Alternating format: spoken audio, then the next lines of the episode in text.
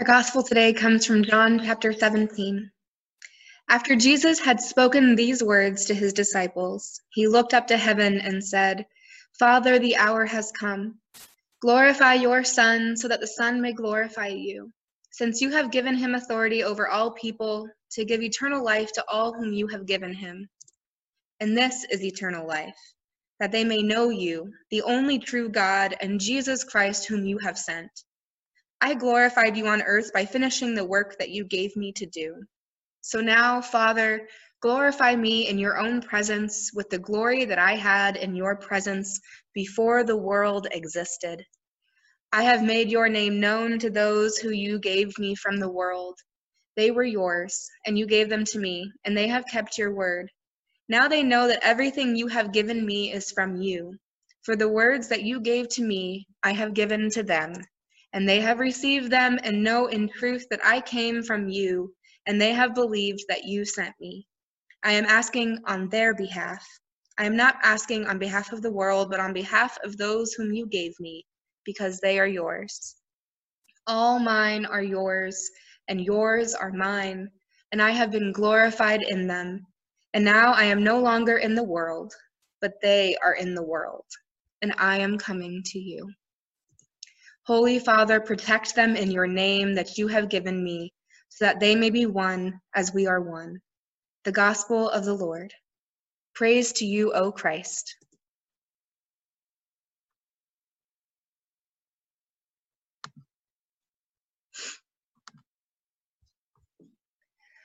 Oh, so I was doing a lot of thinking about our readings today, particularly um, because today is Ascension Day, well, actually, Ascension Day was several days ago, but all of our readings are about Jesus's ascension, which we heard in our Acts reading this morning.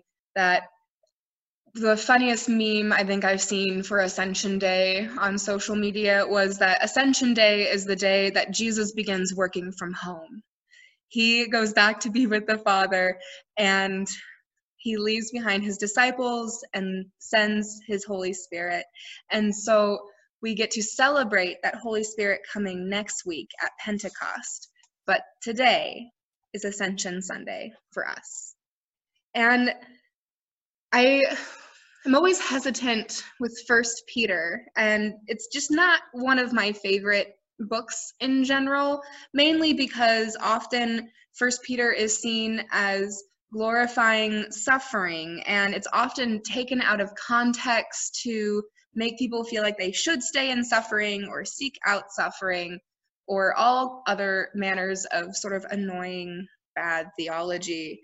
But this week, all of our readings, First Peter included, really spoke to me in a new way. In our John reading, Jesus is praying for his disciples, for all of those that God gives to him, which in the beginning of our John reading today is all people. Jesus prays for humanity, for his followers, for those who are staying behind on this world as he his body physically leaves it.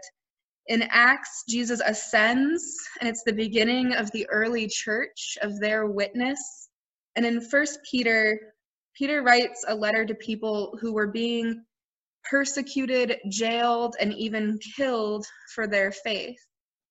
They were suffering more than we can ever imagine in our modern day America, but they were really struggling with what this means to be church right now. And among the many reasons for my dislike of First Peter is the way verse 7 from our verse our Peter reading today cast all your anxiety on God because God cares for you, which in theory is a beautiful verse. Cast all your anxiety on God because God cares for you. But it's been used towards me as a person who has an anxiety disorder uh, to minimize, to ignore the feelings that are valid that I'm having. I've even had experiences where someone wanted to pray away my anxiety and then was disappointed that it was still there. And with all the real fears and danger and anxieties that are existing in our world right now, but also existed for these disciples as they watched and said goodbye to Jesus. I wonder, because this time around, reading First Peter struck me a little bit differently. Cast all your anxiety on God because God cares for you. Not that God is going to make your anxiety disappear or that the dangers won't be there, but that, like a friend who sits on the phone with you as you verbally process everything that's going on and just says, uh huh, uh huh, I get that, uh huh. That kind of care or the person who will sit with you and watch terrible TV, which was a big part of my processing and healing process when my dad was in the hospital, was us gathered around the television at my sister's house watching some of the worst reality TV that I think exists. And the way in which our friends and our family were together in that space, caring for one another, knowing that our anxieties and our worries and our grief was real. And maybe it's the friend who organizes a Zoom call or a phone call or a socially safe, physically safe, distanced walk with one another. I wonder if casting all your anxiety on God might be more sharing with God like you would a caring friend or family member, a friend who will be with you physically, spiritually, or by phone, will listen and will pray for you, like Jesus praying for his disciples, for us. Jesus shares his prayer to God that as Jesus is finishing God's work and looking to his disciples who are in the world, he prays that they become one together. And in Acts we are called to be witnesses. The disciples are called to be witnesses. As Jesus leaves them, he says, You will be my witnesses in Jerusalem, in all Judea and Samaria, and to the ends of the earth. We are called to that as well. And all of this is the work that God calls us to, us here still in this world the work that God is still finishing and doing through us and around us, gathered together by the Spirit to love God and our neighbor, to devote ourselves to prayer as the disciples did after Jesus' ascension, to share our witness as the early disciples did all across the world in whatever way they could. And for us, that might look like phone calls or social media or Zoom or wearing a mask as a witness to the love that we have for our neighbor. All of this comes down to caring for one another, to sharing the kind of care that God has for each of us, and caring for one another through suffering, through anxiety, through the uncertainty we are feeling, and trusting that, as Peter says in verse 10 of our reading,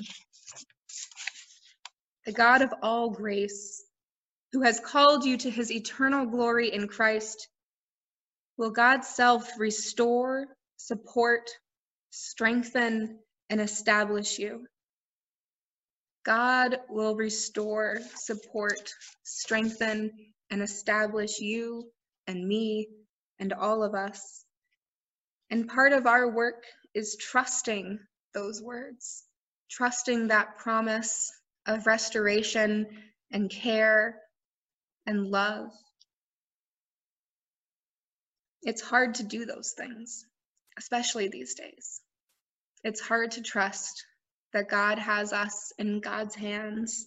It's hard to devote ourselves to prayer when we are often feeling distracted or bored or just not quite sure what to do with the way in which time seems to move slowly, but the days just keep passing as we look towards June in just a week and a half.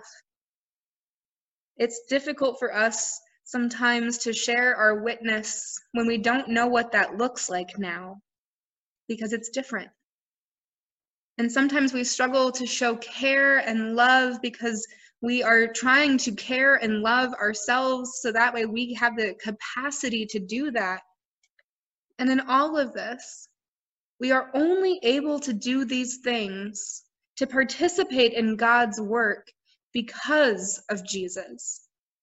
Jesus, who finds glory through the cross, who glorifies God in rising from the dead to bring eternal life, a life of knowing God, knowing we are loved, a life of knowing that we are cared for and supported through anything this world can throw at us so that in this love, in this eternal life we are given, we are able to continue God's work that God gives each of us to do to love God and to love our neighbor, to devote ourselves to prayer, to share our witness to the ends of the earth of Jesus' love for us and for all the world, to care for one another, however we might be able to do that right now, and trusting that the God of all grace will restore, support, strengthen, and never leave us.